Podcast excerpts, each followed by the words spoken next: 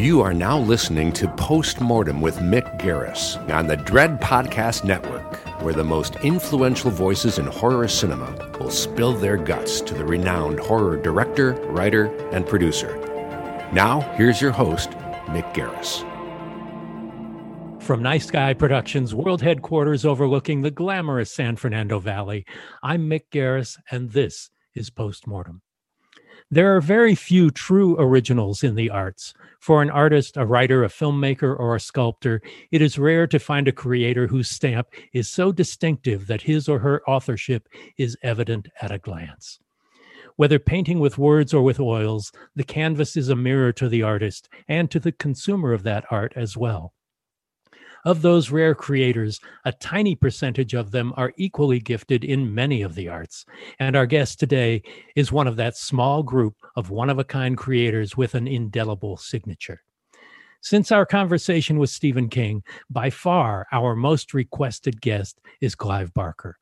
My first exposure to his work was when Cynthia gave me one of his books of blood, volume four to be precise, for Christmas, and it was emblazoned with a quote from King himself I have seen the future of horror, and his name is Clive Barker.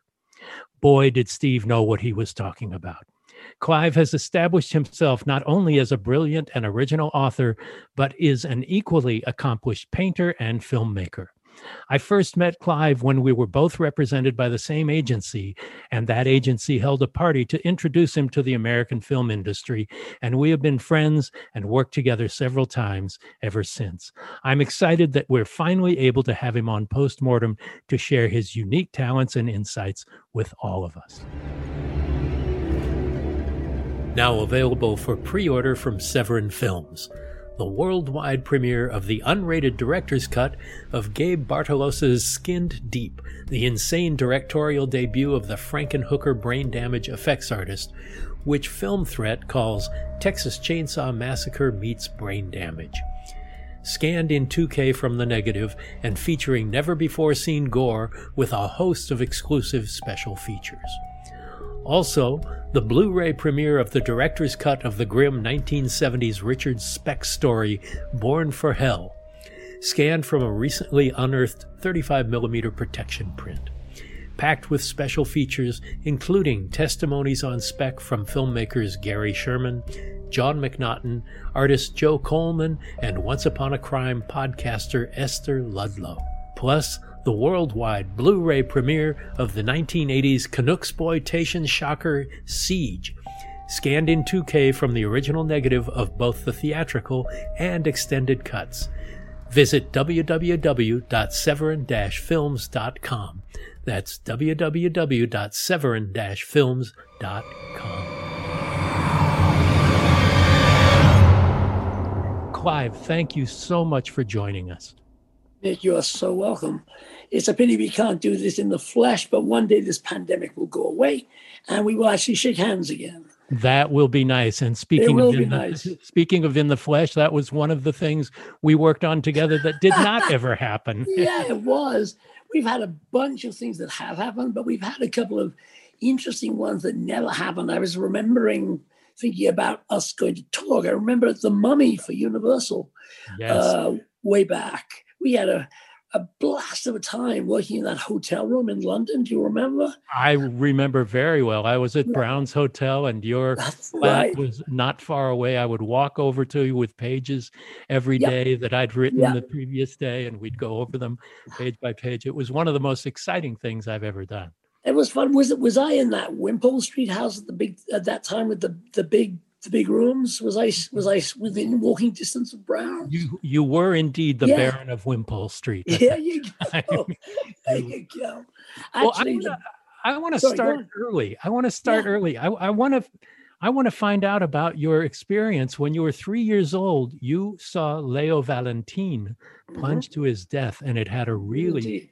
deep effect on you. Tell me uh, about that experience. Okay, um, I'll try and keep this short, though. It's actually it's a, it's, it's a complicated story.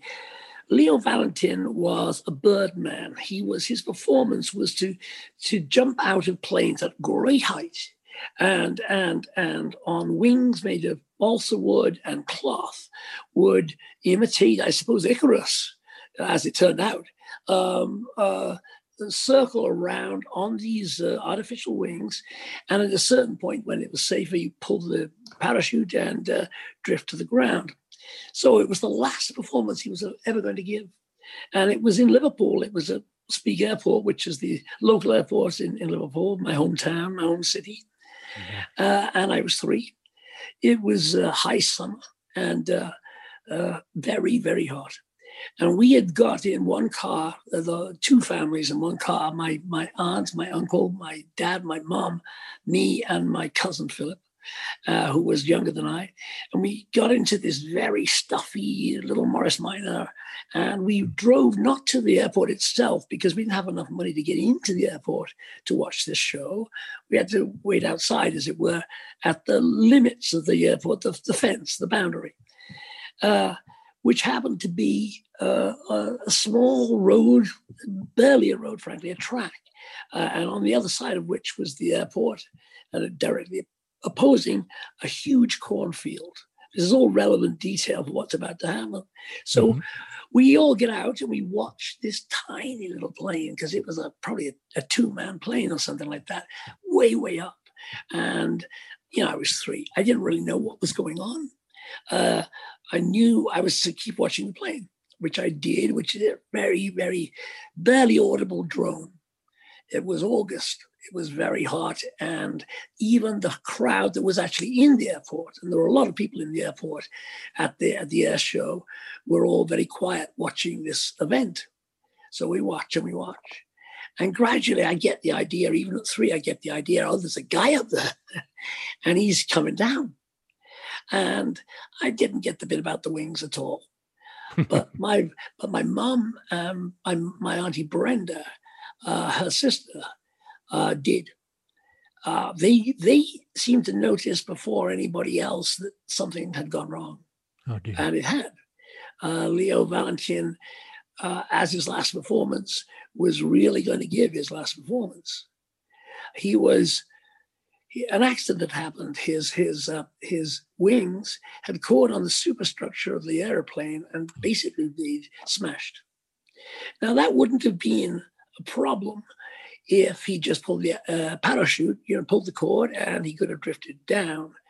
He did pull the cord, and the trashed uh, wings uh, caught in the in, in, the parachute, and it failed to open. it candled, as they as a parachutist would say, it, ju- it just failed to open. And what my my auntie Brenda and my mom realized was that he was falling. Oh my God! And he was falling I think it's at 182 miles an hour, 128 miles an hour is the fastest you oh. can possibly fall. Uh, and I guess he was probably falling pretty much at that speed uh, and getting bigger and bigger. And now panic, there's four adults there, two, two, you know, two wives, two husbands, and panic spreads amongst the, the adults. And I remember this probably more clearly than anything else that my mom began to shriek. And she was not a shrieker. my mm-hmm. mom was Italian. She was very well. They were both Italians. I see, both sisters. And uh, but the panic stepped in. And what I didn't realize was that they understood that his trajectory was going to deliver them very close, deliver him very close to us. Oh. And uh, the closer he got, the bigger he got, uh, the more close they realized he was going to fall. Now I have to uh, sort of pass the pass the narrative over to my father's memory of this because for me, I was bundled into a car by two very very panicked ladies. Uh, my my little cousin Philip was bawling. Uh, it was a hot little car. I didn't want to get into it. I wanted to see what all the trouble was about. And I started to cry. Philip was crying. Probably Auntie Brenda and my mother were crying. Mm-hmm. And, and my father saw him hit the ground about 10 yards from where we were wow. in the cornfield. And he was the first to get to the body. Uh, very, my father and I had a, a difficult relationship in, in, in some in some places. He was not very forthcoming where I was concerned. But towards the end of his life, I could not help but ask him what what happened that day. Uh, I don't know how old I was. I was probably, you know, it, it, I, I, was certainly in my 40s or 50s when I asked him this question. So i it had been 40 years since it had happened at the very least. And I didn't really expect him to have much memory of it, but he did. And he had a very clear memory, a very eloquent memory. My dad didn't speak elegiacally, That wasn't his style. He was very direct, pragmatic, uh, very loving and and uh, intense man, Irish. And he he said, well, there was no blood that we could see. He said he was face down, and his arms were spread, and the bits of his wings, which were still attached, looked like birds' wings. So the image I had, and I asked him, I asked my dad that if I got the right image, was that he, with his uh, with his brother-in-law Phil, uh, Philip, uh, Brenda's husband, uh, Jim, I'm sorry, uh, uh, Brenda's husband, approached through the grass, and Dad said, I thought this was eloquent. He said, "We didn't know where he was until we saw his shape." And the shape was the shape that was carved into the corn by the shape of his fallen body. Oh my God. It was August, so the corn was at full height. It was close to harvest. Yeah. So you have, I don't know how how how tall is how tall is corn? I don't know, four feet of, of, of bright yellow corn, and somewhere in there, the shape of a man bird carved into the corn by the death of Leo Valentin. My God. Well, you were three years old and confronted with mortality for the first time in a way that no three year old should ever. Yeah, I suppose so. I didn't I didn't see the body. I didn't and so that image comes from the one, I think the one essay which has, has been written about him uh, that I've read, uh, and also, and more importantly, my, my own dad's report of this. Uh, they did move him. They did turn him over. I don't think they had any expectation of finding him alive, but who knows?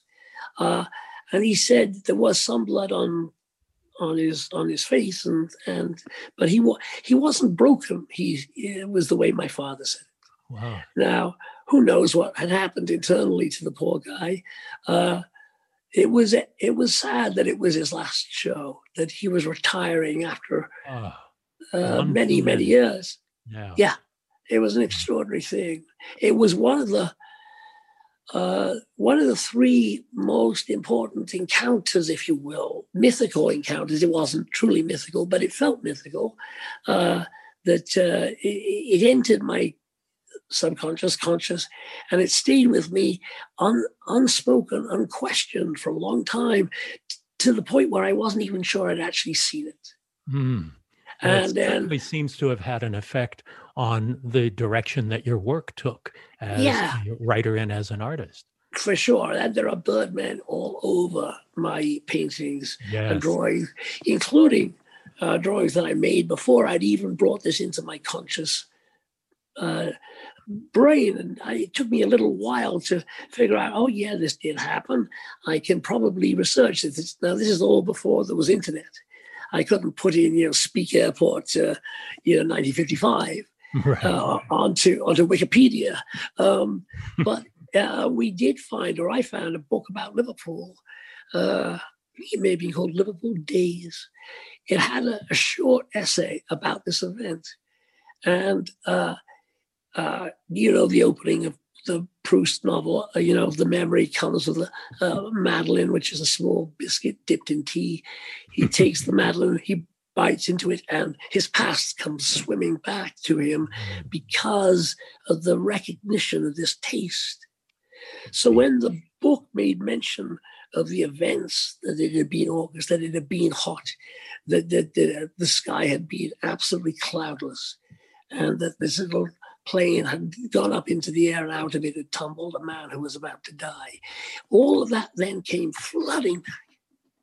And, and uh, there was a certain recognition looking back over my work that I realized I'd been drawing him for a very long time. Amazing. Now, you're although you're a very gifted and accomplished painter, you didn't really start painting seriously until you were 40 years old. I, I got into art school.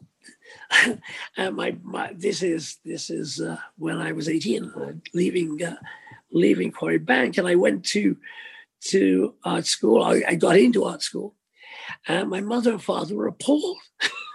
and they said, "But you're you're you you're smarter than that. You don't want to be a painter." Well, your and mother was a painter, right?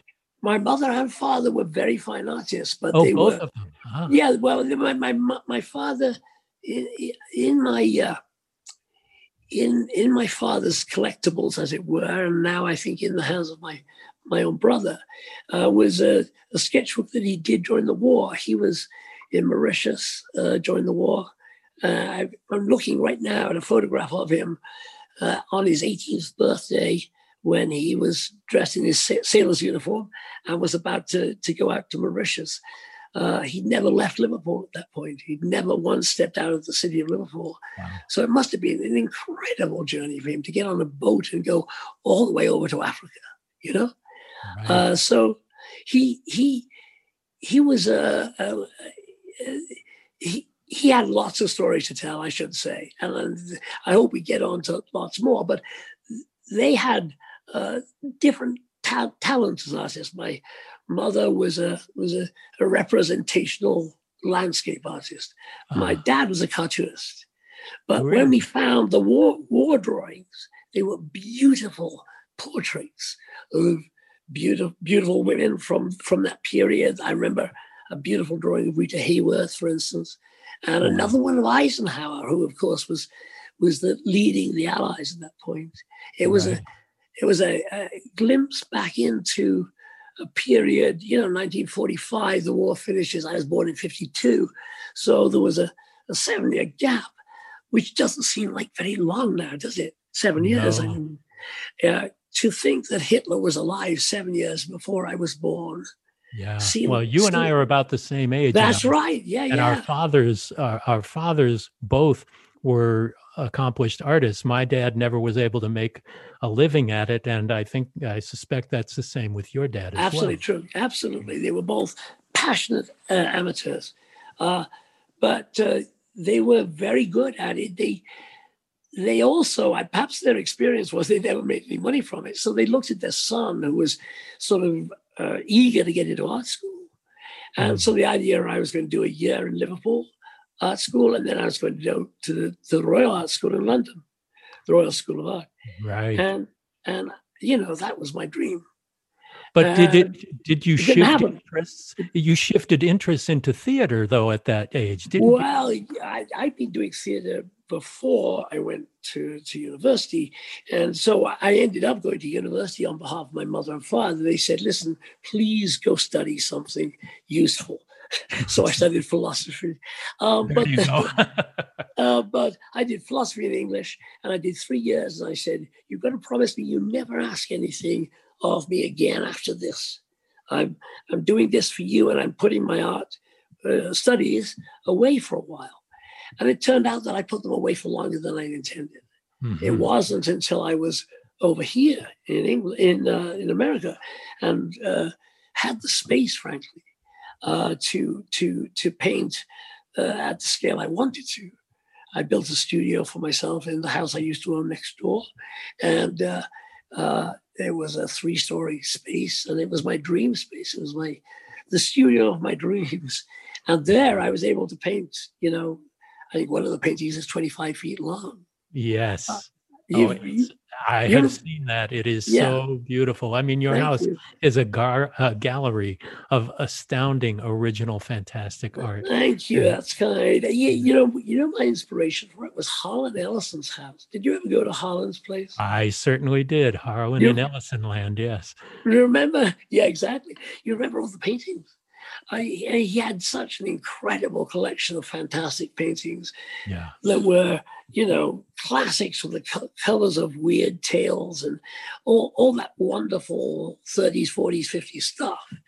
And I think he probably bought that stuff for a song because nobody wanted that kind of painting back then. No, nobody wanted cartoon illustrations. That's right. It's true. They yeah. wanted fine art without yeah. realizing what is finer than Bernie Wrightson originals. Yes, exactly. Now, and I, yeah, we're looking at the generation before Bernie, aren't we? We're looking at the generation before Jack Kirby.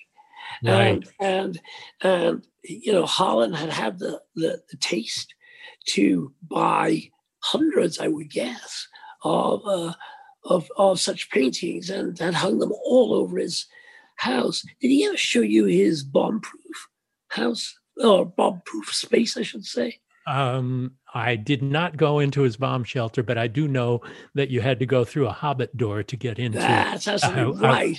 I went into that room there. and behind it shelter. was a was a was a was a locked room which he said would so, would survive i don't know three atom bombs or something. And this is very Harlan, right? You know? Yes, I don't know that I'd want to survive after three atom bombs. well that, that may be true just saying hello to the cockroaches when you get out. Um, uh, but it was uh, it was an incredible room because in there he had the the, the the books that he had collected over the years, which and I've got this too. I don't have a bomb-proof room, but I've got these books, the books that I want to survive the apocalypse, the Right. books which I feel uh, bespeak our culture, uh, and obviously being me, they tend to be fantastic books, horror books, science fiction books, fantasy books. But I think by and large, those genres, even now, are less respected than what we'll Yeah. lightly call literary fiction. Yes. Right. The fact that there is a, a separation between literary fiction and popular fiction You're right. is kind of astonishing to me. It is, but it's still going on. I mean, you look at uh, the pages of the New York Times uh, literary review or basically any quote unquote serious literary review. When you come out with a book, and you know this just as much as I do, when you come out with a book, trying to get a review from one of those uh, magazines or, or, or newspapers is very, very hard. Uh, I've written, I don't know, 45 books or whatever, and I think I've had two reviews in the New York Times. Two uh, review, really, and you are, yeah. you know, at the forefront not just of our genre but of fantastic fiction in general. Yeah, I just don't think they think it's serious fiction. Mick, I really don't think so. I think what you said was absolutely right. They, there is a there's an inbuilt, uh, I almost want to say condescension, Oh yeah, uh, that if you use your imagination, uh, probably you're just. I think it's even in the. I think this uh, this problem is even in the word fantasy. yeah. if you it's an immature genre. Yeah, yeah, exactly, exactly, and it isn't. No, It isn't. I think the uh, greatest exercises of the creative mind go into fantastic fiction and, And film. fantastic, and most of Shakespeare is fantastic fiction. Right. There are ghosts in every single play. In other words, you, you, lit, literary fiction, Shakespeare cannot be more literary than Shakespeare.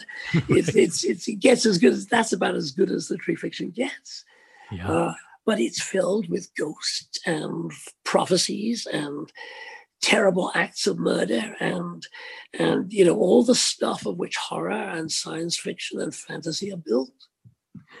and it's been a lifelong interest of yours um, and even when you were pursuing life as an actor and playwright in the Mhm. theater but your Mhm. first really big success was as an author with the books of blood tell me Yeah. about how that transition from liverpudlian you know coming from the hometown of the beatles Sure. and, uh, you know, pursuing theater and not pursuing your art, but then starting to type and typing stories. And then the god of all horror fiction, Stephen King, yes. he knights you.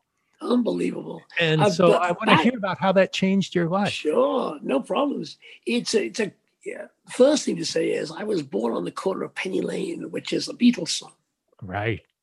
and uh, there's a mention of a barber in the Beatles song, and that was my barber's.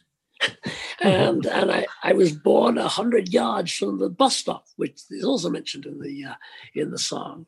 Yeah. Uh, so when the song came out, and I don't have a date for that. Do you have any idea when it was? well, late uh, 60s, Penny early Lane was probably, the Penny Lane was probably 66 or so. 66 there you go so i was uh, 14 and uh, we had a, a sign attached to the wall at the end of the road which said uh, penny lane Yes. and it kept getting stolen we were- yes, it's a very famous sign. it's a very famous sign and uh, uh, you know you could unscrew it Mm. and so uh, when the song came out, it was a huge song, wasn't it?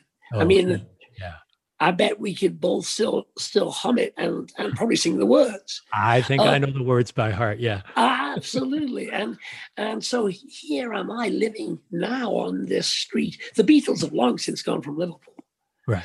But the fascination, the focus upon Liverpool returns with uh, uh, in the in the form of busloads of fans Yeah. uh, every day.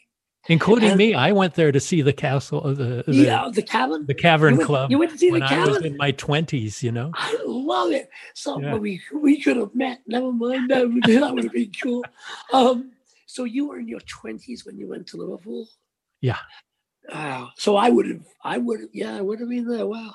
that is amazing. So you drove up to. Oh no, you flew across. No, I flew. I, I flew to London. I took a train to Liverpool because I was a huge Beatle fan, as anyone who'd ever been a musician uh, ha, uh, would Yes. have been. Yeah. Uh, how long have we known each other?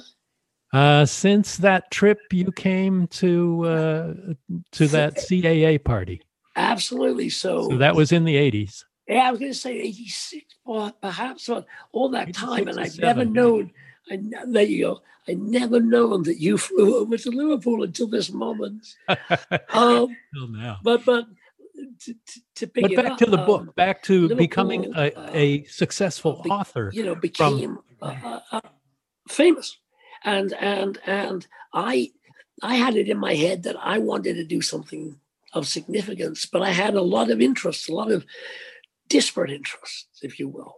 Yeah. And in fact, the writing of the short stories, which was the thing which was to mean most in terms of me finding an audience, was sort of accidental. I was writing short stories for fun, showing them to uh, pe- people that you either know or know by name, like Pete Atkins, who, uh, uh, you know, did a couple of Hellraiser movies and a lot of other wonderful stuff. Doug Bradley, who played Pinhead, of course. Uh, a bunch of people, a little, group of maybe six people that I showed these stories to. And somebody at one, and these were handwritten. I didn't type them. I've never typed. I still Yes. can't type. I know Right? that about you. Yes. You know that too well. It's, it's I've worked with you. I've seen those yellow pads. Yes. So, say again.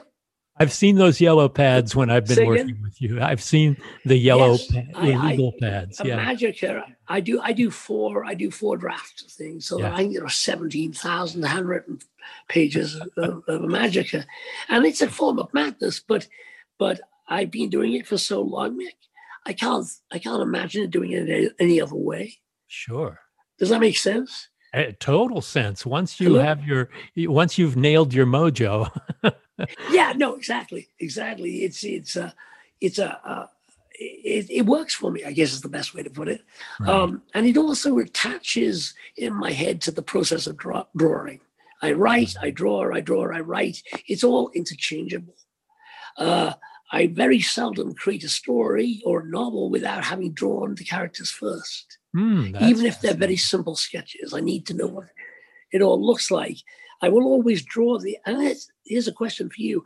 I, I need to know the geography of a house before I write about it. Mhm. Do you have any uh, parallel obsession, or does not? Yeah. If I'm, to if, if a location is important to the story I'm doing, I absolutely need to, at least in, in my mind, I know what draw the map is. Yeah. in your mind, okay, I, I make little maps. Hmm. so that uh, you know a top view of a house so that i can oh okay the stairs are there and you know it, it, matters to me only because and this is something i've said before i, I don't i don't think of myself while i'm writing as a writer i think of myself as a journalist Ah, reporting on something i'm seeing that's a something I'm fascinating seeing- point of view. Yeah. S- say on sorry i interrupted you No, no, it's a fascinating point of view. Uh, Uh, yeah, well, it's happening. In, it's happening in my mind's eye, and so uh, the best thing to do for me, at least, is not think about the words, but think about the images and use the words to describe them. hmm. And I don't know if this is a, if this is a useful hint to anybody who's out there listening who, who's who's having problems with with with the writing process, but uh, taking yourself out of it. This works for me. Taking my craftsmanship as, as, as somebody who is shaping, hopefully, an elegant sentence out of it and simply describing with as much accuracy and economy and elegance as I can. Elegance, economy, yeah, yeah, that's about it. Um, uh, and accuracy. Uh, the, as long as I get those qualities in the final draft, the first draft and the second draft, which is setting down who's going where and who's killing whom and how much blood there is. Uh, it doesn't matter uh, uh, whether I am present in that, whether I'm thinking about the craft of it. What matters is that I'm seeing in my mind's eye something very intense, which my words are then describing. I see. Was was it a surprise to you that your first success came as an author as opposed to being a painter or a playwright or Well, I not really not really. I knew it'd be to do with words because I wasn't painting. If it if I'd been painting, perhaps I would have been pissed off that I that I wasn't being uh, uh, you know given a gold star for painting, but I wasn't doing that at that time. I was working with words. Uh, I uh, being commissioned to do three plays for a, uh, a company, and I wrote those within a couple of years, and that was those were big plays for uh, for about casts of about forty people, so they were big plays, uh, and I was pretty much written out in terms of doing my my, my theater stuff, mm-hmm. and so I went to my theater agent uh, Vernon, and I said, I've got these short stories and I'd had them typed out. Uh, I wish I could remember. Rawhead Rex is one of them. Oh yeah. Uh, uh, Sex, Death, and Starshine was another one. Um, uh, I'll remember. I'll remember. We'll come back to that. Um, okay. Cool. Uh, but there were five of them, and I I gave them to Vernon, who was a a, a, a gay man as as I am, and and he an older gay man, and he was appalled. he was appalled. And he said, These are horrible. And I said, Yeah, they are, aren't they? and, and he, he, he was a theater agent, as I say, so he wasn't very familiar with uh, publishing. Right. But he did know the people at Victor Gollancz, who were obviously science fiction publishers, amongst many other things. Mm-hmm. Olivia Gollancz, who owned the company, ran the company, was a, uh, a woman who wore pearls, if you will. and, and I only know this because when she read them, she clutched her pearls and she said, get, get, Literally. get this the hell out of here. She was, she was as disgusted as Vernon was. So, well, I just the fearlessness of your prose is something that's striking from the very beginning because there's always particularly in the horror genre there's been a fear of sexuality yeah. and your prose is fearless in terms of violence and sexuality and ideas and and it, it it is limitless. Eh, there are no self imposed censorship uh, issues in your work. And that, especially in the 80s, was quite shocking. Yeah. yeah. Uh, firstly, you've just made a connection for me in a way that I've never made before. What I said about being a journalist, mm-hmm. uh, a journalist is honest about what they're seeing. And I've never thought about this before until you just said it. You know, I'm fearless about what I'm writing. I'm not fearless. I'm just writing it. Yeah. You know, I'm not. I'm not saying, "Gee, I'm gonna, I'm gonna, I'm gonna punch my way out of this envelope." you know that we've been put in. Uh, it, if you will, it, it comes naturally. Yeah, well, now, your work knows no boundaries, and that is one yeah. of the identifying uh, earmarks of of Clive Barker's work as an artist you know what I can't figure, Mick? I can't imagine why you would pick up the pen with boundaries in your mind. Mm-hmm. I don't see the sense in having a medium in front of you, unlike cinema, for instance, where limitations, censorship limitations are put upon you. Right. If you if you write something, uh, this is not entirely true, uh, which is something I'm about to get to, but it was mostly true that they were going to leave you alone. Now, there were some things you could not touch.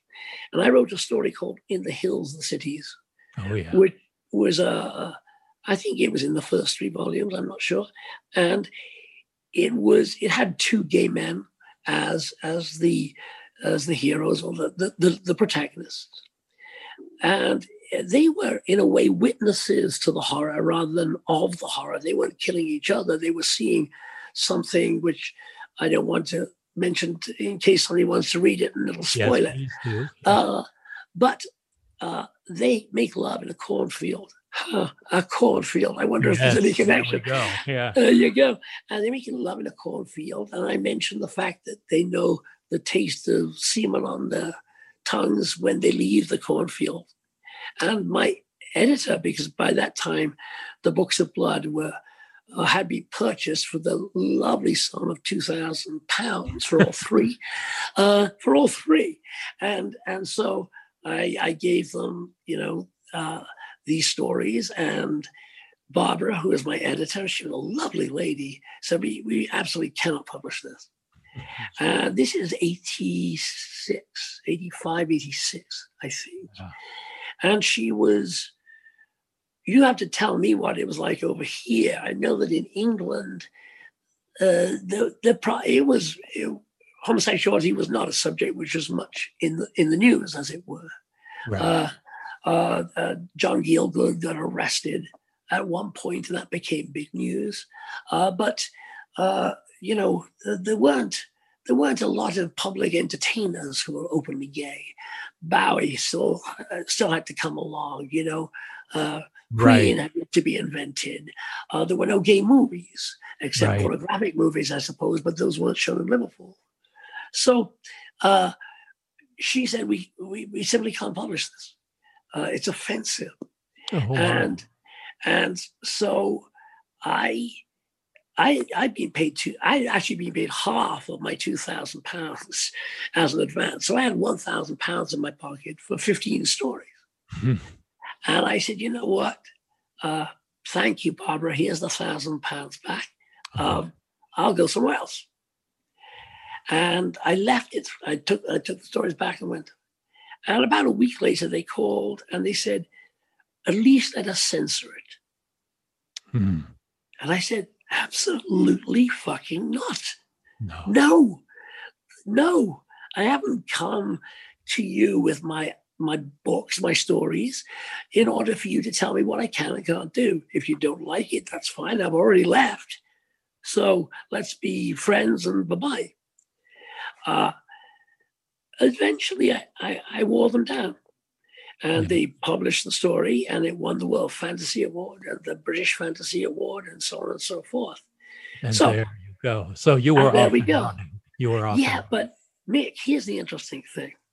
Uh, years pass, and I I, I give to uh, my publishers, HarperCollins, a book called Sacrament, which mm-hmm. has a gay hero, right?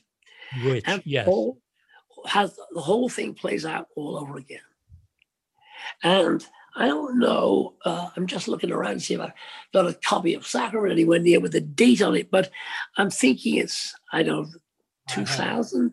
I have it right here. That was okay. the book of yours that brought me to tears because of the dog. Oh, God. They're, uh, that happens in Coldheart Canyon too. Yeah. I, I'm big with dogs. Um, yes, you do, are. you have a date on it? What does it say? Uh, let me see. You know what? I'd have to dig it out of the. Oh, don't, no, no, no worries. Yeah, no worries. but uh, but it was when it was, uh, but it was recent. Was in the early '90s, I believe. Early '90s. Okay, there you go. So it's a, it's a, it's a. Sacrament a whole, was '95. '95. So it's a whole different era, right? Yeah. And and. uh What's interesting is I had given them a page size uh, summary of what the novel was going to be, uh, which included the homosexuality of, of the uh, of the hero, Will. Yeah. And uh, uh, so it wasn't as though this was a big surprise to them. And it took me 15 months to write the book.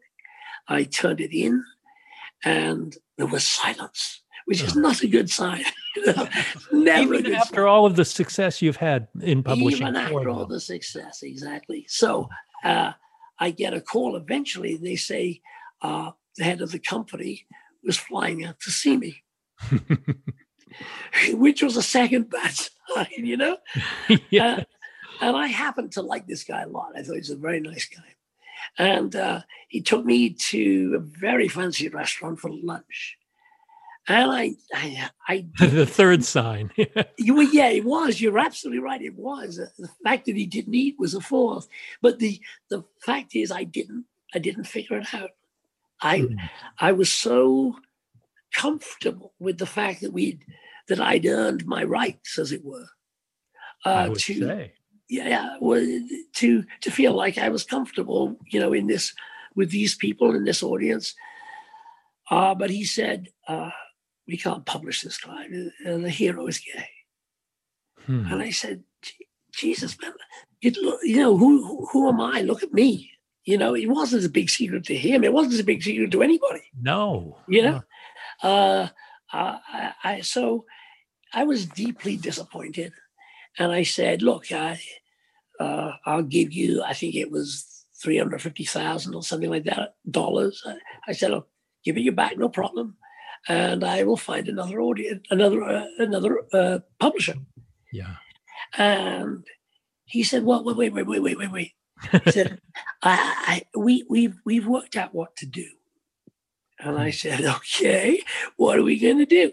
And he said, "Well, every, every time he did, you, you, he has a, a scene with a he, you just put an S on the beginning of the he, and it becomes a she."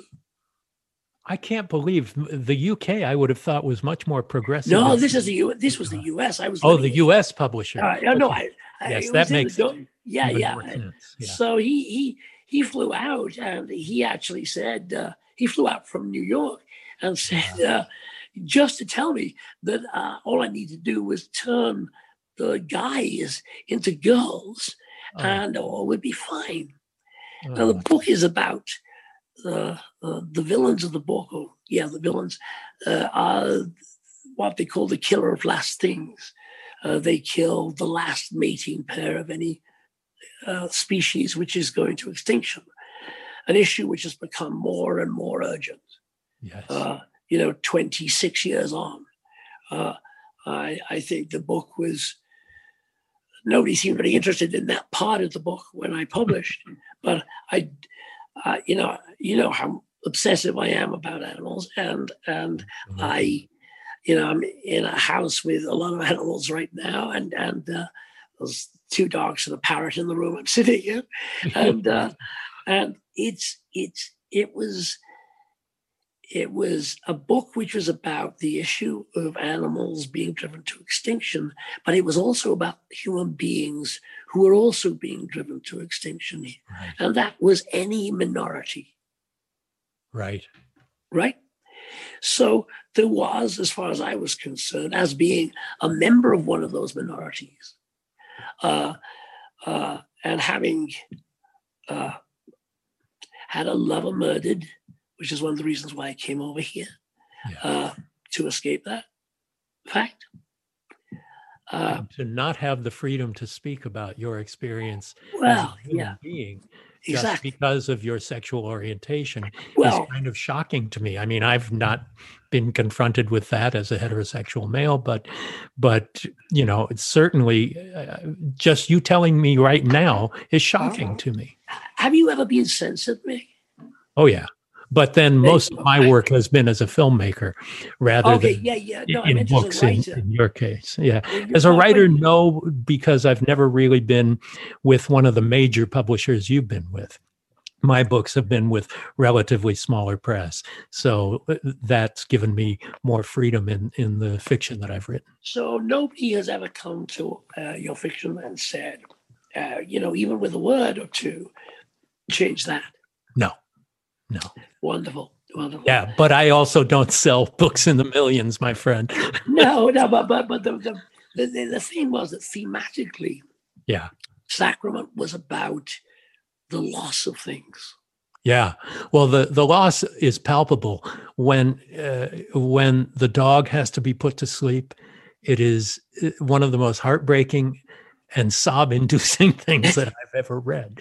Charlie, I we just lost Charlie, a, a dog, uh, uh, very close to our hearts, and uh, I have to put a, a, footnote here, which is just lovely. I saw on the news two or three days ago that Major, who is Biden, one of Biden's two dogs, is right. the first pound dog ever to be in the White House. Isn't that great? Isn't that awesome? I, I love, love that. that. I love that, and such a beautiful dog too. Yeah. Uh, so yeah, I sorry, silly footnote, but I, I you know. No, the, no, I, I love it. Yeah, I do too. It seems to me it seems to me it's symbolic in some way of, of, of the fact that having been a palace for a pretended king yeah. uh, in Trump's time, uh, Biden is letting in the pound dogs. yeah, nobody needs to let the dogs out. Yeah. Exactly right. And I, you know, it was interesting because once Trump was asked, "Well, when are you going to get a dog?" and he said, "Oh, please, can you see me with a dog?" I think he's the only president who didn't have one.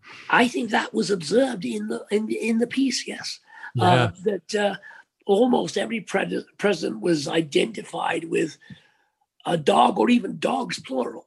Yeah, yeah, yeah. Uh, but he, sorry, go on. No, no. Just one thing I wanted to get to was I've always you and Stephen King come at horror from completely opposite ends. And it's interesting to me. Steve will take a story and set it in your neighborhood with people you're familiar with, and then take one slight step to the left into the other natural. Yes. Whereas you build worlds that are completely of your imagination and make them real and believable. And then put somebody who might be you, the reader, or your wife or your girlfriend or your boyfriend into that world. Yeah, yeah, yeah, exactly. And make it real, even though it is completely of your own device. Thank you. Thank you. That means a huge amount. We haven't had this conversation ever. It's interesting that we're having these these conversations on in, in a public forum, but it's lovely. Yeah, yeah um, I love that. It's lovely. The, the for me the the the two things happened to me when I was a kid uh, in my imagination. I was the, the, the entertainment in the Barker household was get Clive to come down and tell the guests about his secret friends. Oh, nice.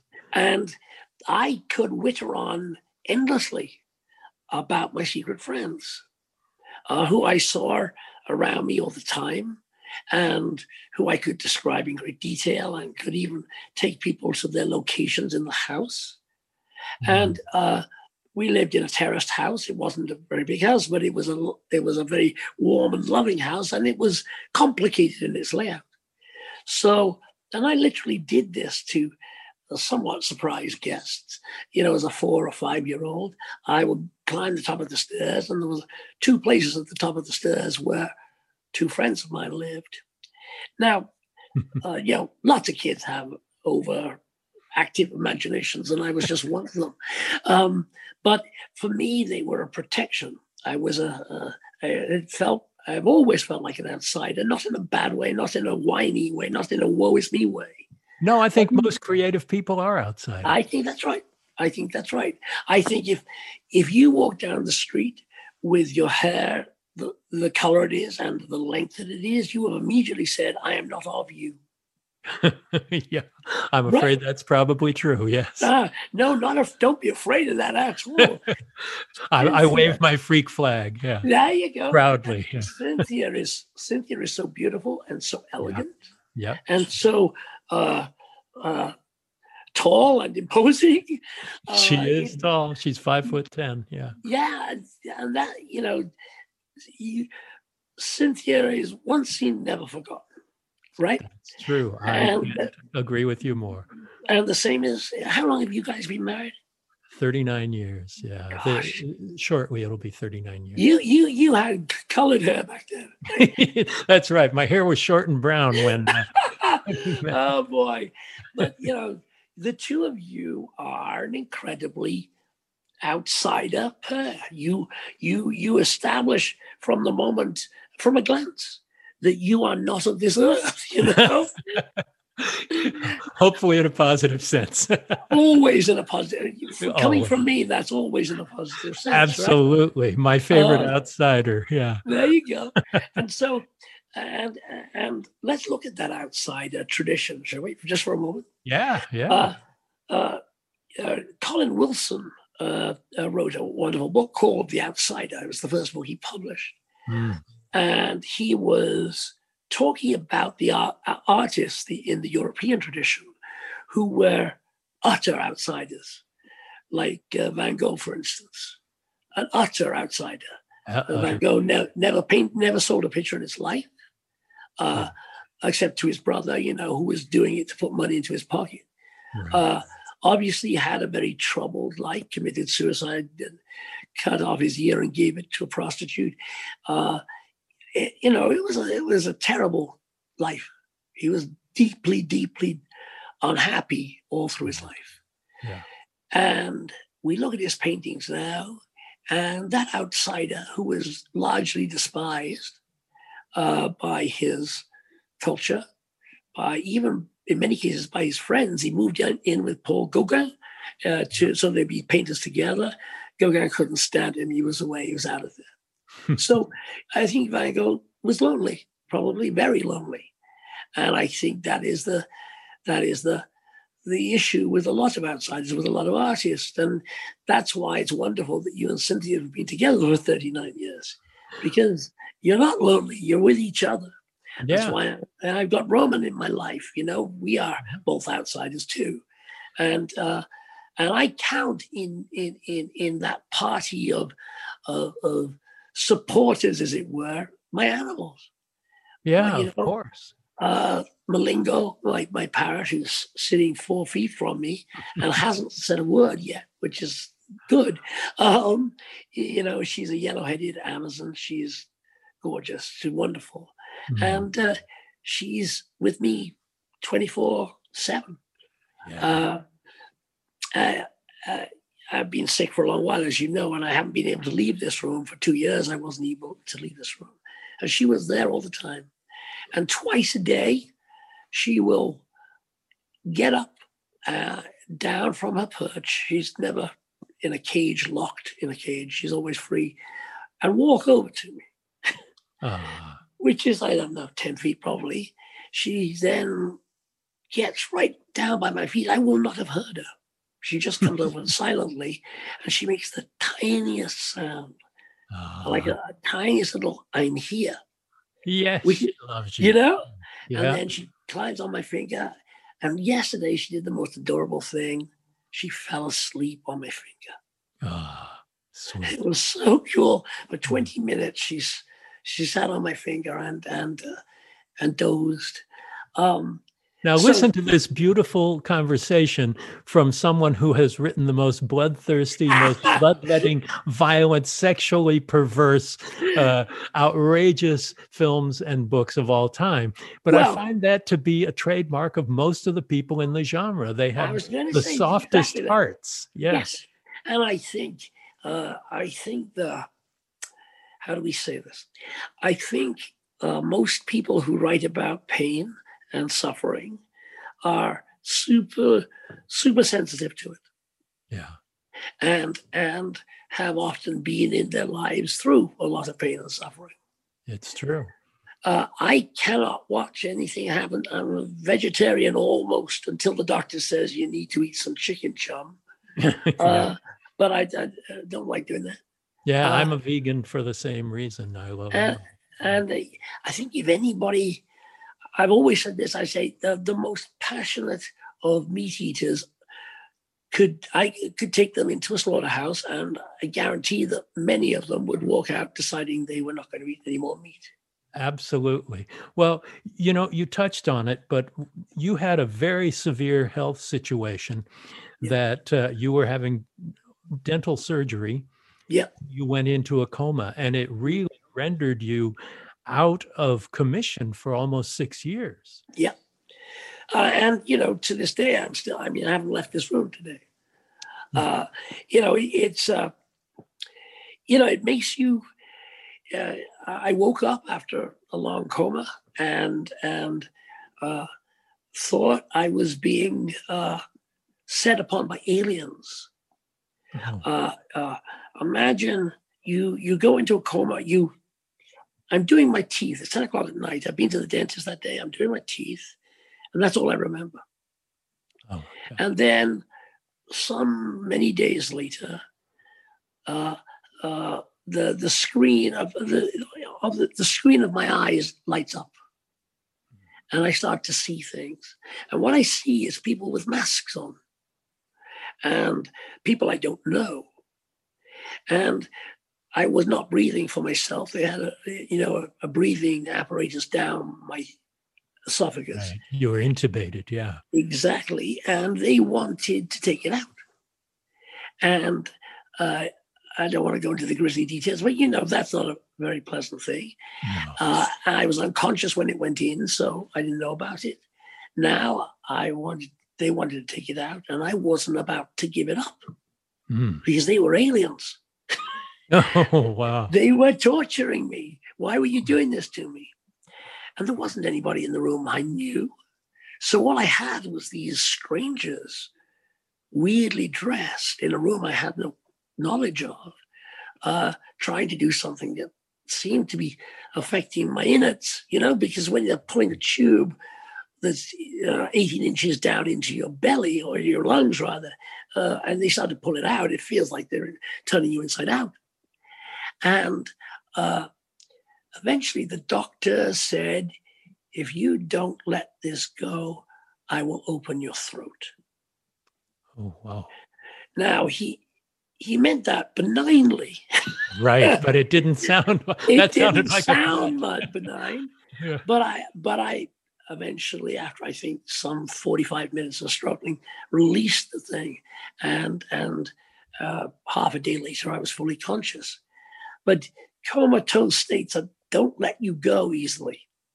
It's Yeah. not like uh, you know in movies. Perhaps you see somebody comatose one moment and, awake the next, and boy, that was a good sleep. It's, Yeah. it's not. It's not like that. You know, Not what it's you- like. No, uh, a coma has its claws in you. And even though it might relax them a little, it doesn't relax them entirely for a long time.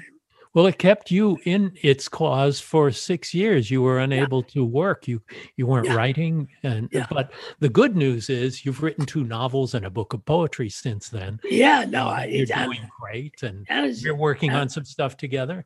yeah, we we we we're working on a lot together, and I, uh, I am, uh, you know, I'm back. I feel as though it's been a long waking, but then it was a long sleep, and and I also feel as though, in a way, I've been given not just a a, a second chance, but a, a new energy, a new imaginative energy Mm, Uh, that's fantastic. you know, maybe I needed to re- re- relax a little bit. I don't know, but it, it felt it, it felt to me as though as I began to awaken to what I'd done, and this is weird because I a lot of stuff, a lot of stuff which I didn't realize I'd written. When I came back from the, uh, these are things which were not published, but I had written and finished. Wow. And so there's uh, there's a uh, I don't know hun- uh, 1,300 page handwritten uh, novel here, uh. Which has no title, but I wrote before the coma, obviously, and is new. I mean, it's new to me, except that it, except well, that it's it has my. It's Yeah, exciting is. to me. it's yeah. a sort of it's a of discovery in a way. It's a it's a it's a wonderful uh it's it's a whole new day. Well, I'm thrilled to look forward to new books by Clive Barker and new Thank projects by that. Clive Barker. I mean, that's great. You know, I, I don't want to disappoint the audience by not talking about the films that were and were not made. Some of them with you and me, and others. I mean, I had written a screenplay for In the Flesh for Warner Brothers that I was going to direct. Um, we worked together on a pilot. The first thing we wrote together was Spirit City, USA which I still love. Uh, it was a, a wonderful pilot for a TV series. Yeah. We did a couple of stories on Masters of Horror. Um, but uh, And now you we have let's talk about what we, we've got coming. We've got Sure. Theater of Blood.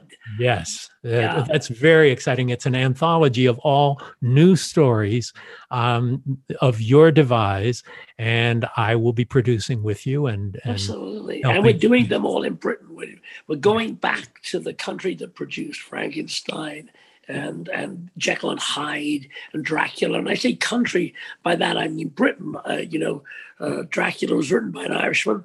Uh, Right. uh, Jekyll and Hyde was written by a Scotsman, um, and and uh, Mary Shelley, of course, was was was was English. And one note to bring this conversation full circle: we were talking about Wimpole Street, the Yes. house where I, the Georgian house I I, I owned. Absolutely opposite was uh, the house where the Barretts of Wimpole Street lived. There's a movie called The Barretts of Wimpole Street. yeah, You know the poet. You know you know the uh, the poet Robert Browning Mhm. uh, uh, seduced the daughter of the house, um, uh, who became his wife. And so, directly opposite, they have a blue plaque on the houses which have contained luminaries. You know, in in in Britain, Right, yes. London, yeah, the blue plaque houses. So there's a blue plaque beside that. And there's a blue plaque on the house next door to me. I was at number 36 because Dali, Salvador Dali, had lived there for a period with his with his uh, with his uh, uh, patron uh, Edward James.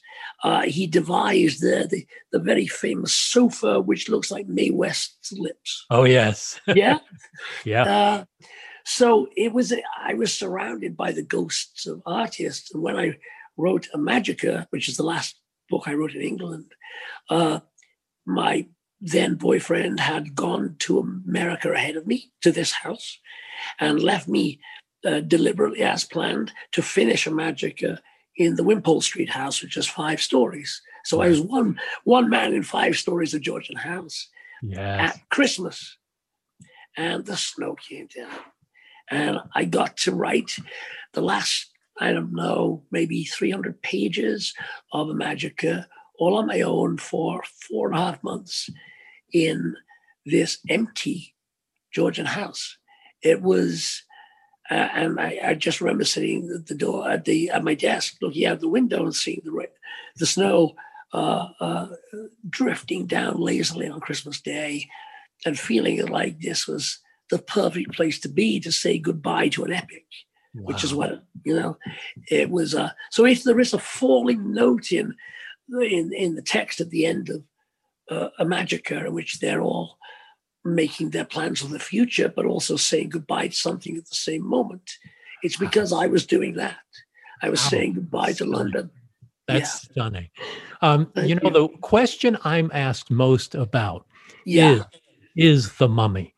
We were we were working on this. Uh, you wrote the story. I wrote the screenplay with you, and you were going to direct it.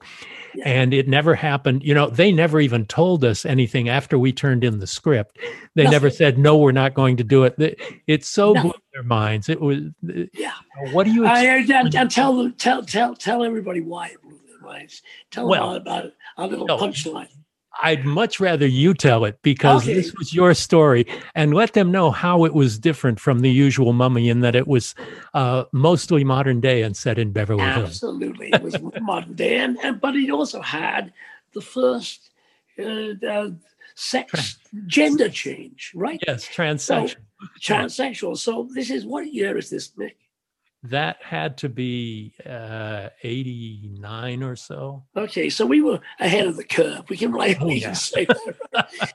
So, well, you were always there. You just There you go. Yeah. so there is a so there is a boy born, a boy child born at the beginning of the narrative, who is obviously significant in the narrative, but does not appear as an adult later on. We cut 20 years and there's no sign of this guy, apparently. There is a wonderfully strange, mysterious woman who is part of the narrative, very important part of the narrative. And I Hmm. don't want to say too- much because we're going to make this one day. I, uh, I hope so. I hope so too. Uh, we should talk to Netflix. The uh, the the the little boy uh, who is born at the beginning of the narrative has become this exquisite woman. Yeah. and uh, a major part of a modern day narrative about the money. And, it, you know, this is our naivety, I think, Mick. Yes. How could we ever have thought in 1989, when we turned this in, that they would say, oh, great. I never did. I never. I thought they're never going to make this movie. Okay. I'm I having one hell of a time.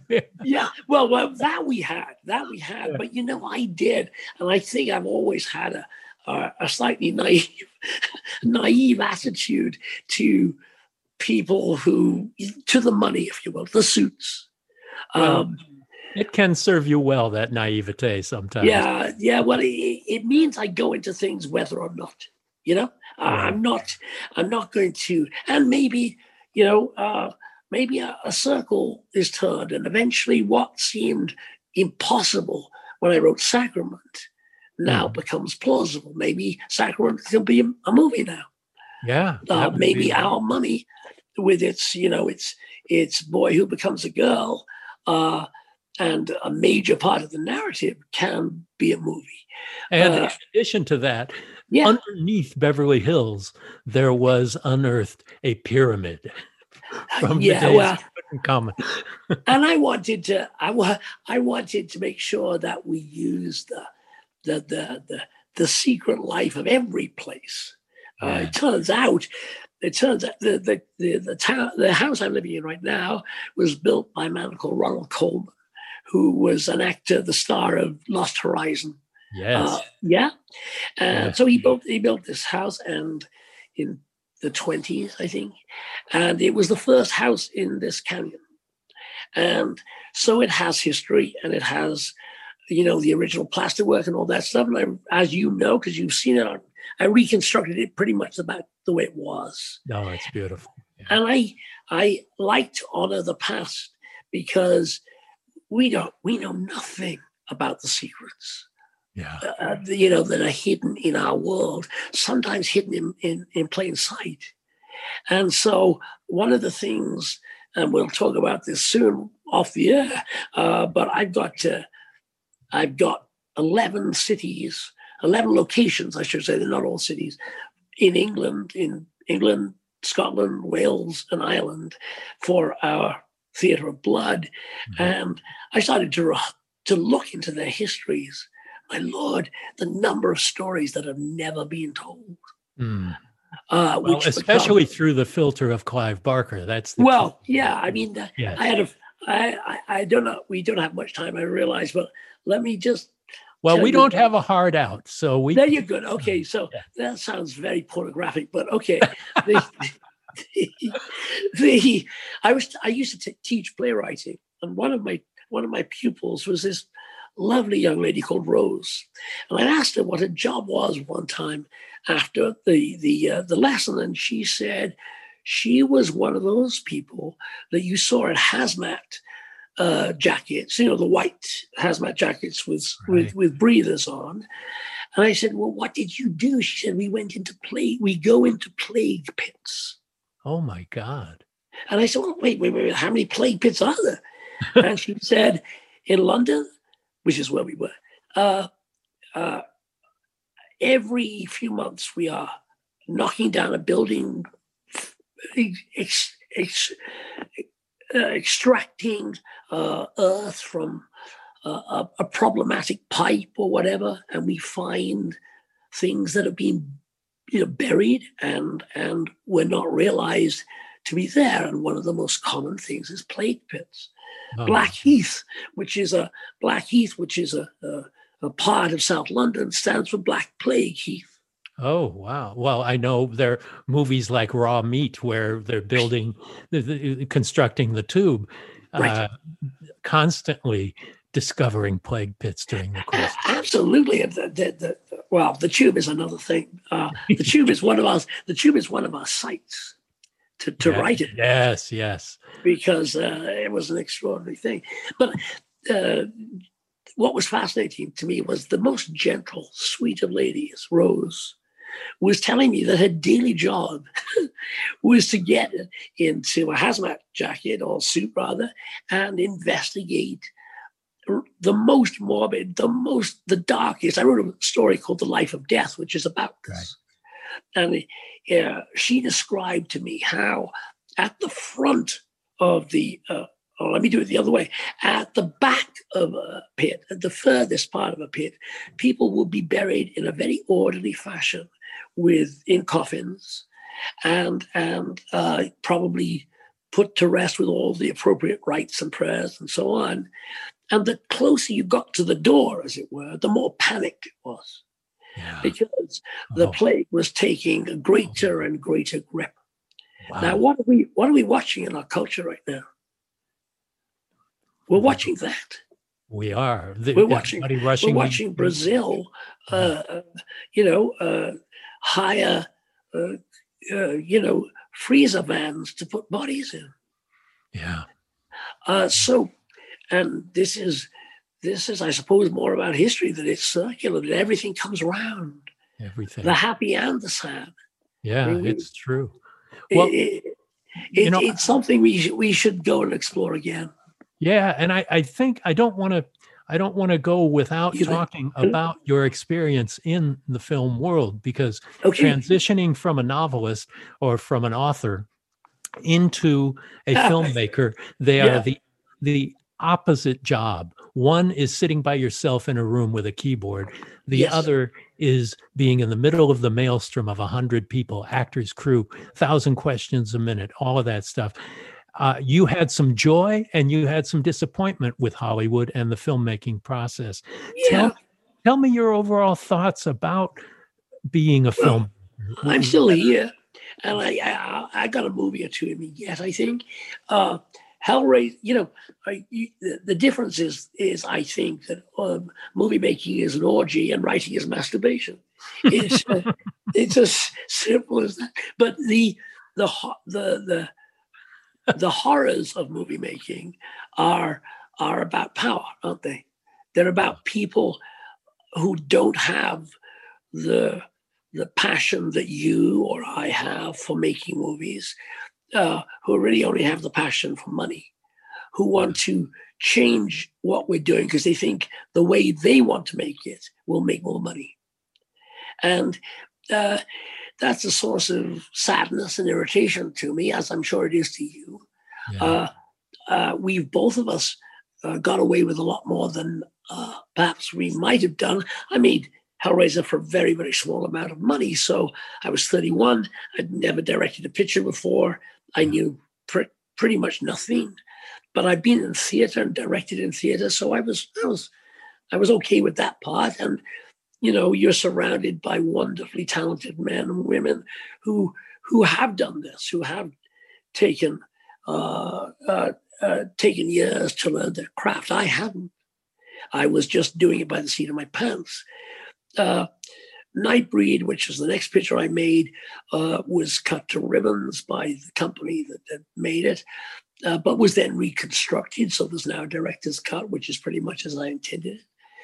And uh, uh, there was an big 11, difference. a big difference, a big yeah. difference. And uh, there was 11 minutes missing from Lord of Illusions, which was also put back eventually. you know, the, the, the, fight you have, and I've had it on a literary level as well as a, a cinematic level, as I've explained with the with the gay content. There's always people who are always trying to make it their way. Right. And uh, well, even I, with your first time out with Hellraiser, you yeah. made the movie you wanted to make, but they had to replace all the English accents with American ones. Yeah, that's absolutely true. I mean, there's always fiddles, aren't there? Uh, yeah. However, I want to. My my mom, my beloved uh, uh, uh, mom, who passed away a little while ago. Uh, I was too sick to go to her funeral, but mm. I got a recording of the funeral, and as her coffin was taken out, they had decided to play My Way. Oh my God. Which was absolutely perfect for my mother. Wow. My mother uh, did it her way. And uh, I, I learned a lot from my mom. And, and uh, she, she was a willful, willful but very civil lady. Yeah. And I've always thought if if I give it my best and do it my way, even if it's wrong, at least it was mine. And that's the uh, the philosophy, if you will. William Blake, the, the poet mystic of England, says, "Make your own laws, or be a slave to another man's." Wow, I cannot think of a better way to go out than that. There you go, my friend. I love you, Mick. I love you, Clive. Thank you so much for this. And I can't wait to get together and start working out our theater of blood. And give a hug and a kiss to Cynthia for me, will you please? You got it. Okay. Take care, gentlemen. Thank you. Thanks, Clive. Thank you for listening to Postmortem with Mick Garris on the Dread Podcast Network. Download new episodes every Wednesday and subscribe on Apple Podcasts, Spotify, or your favorite podcast app.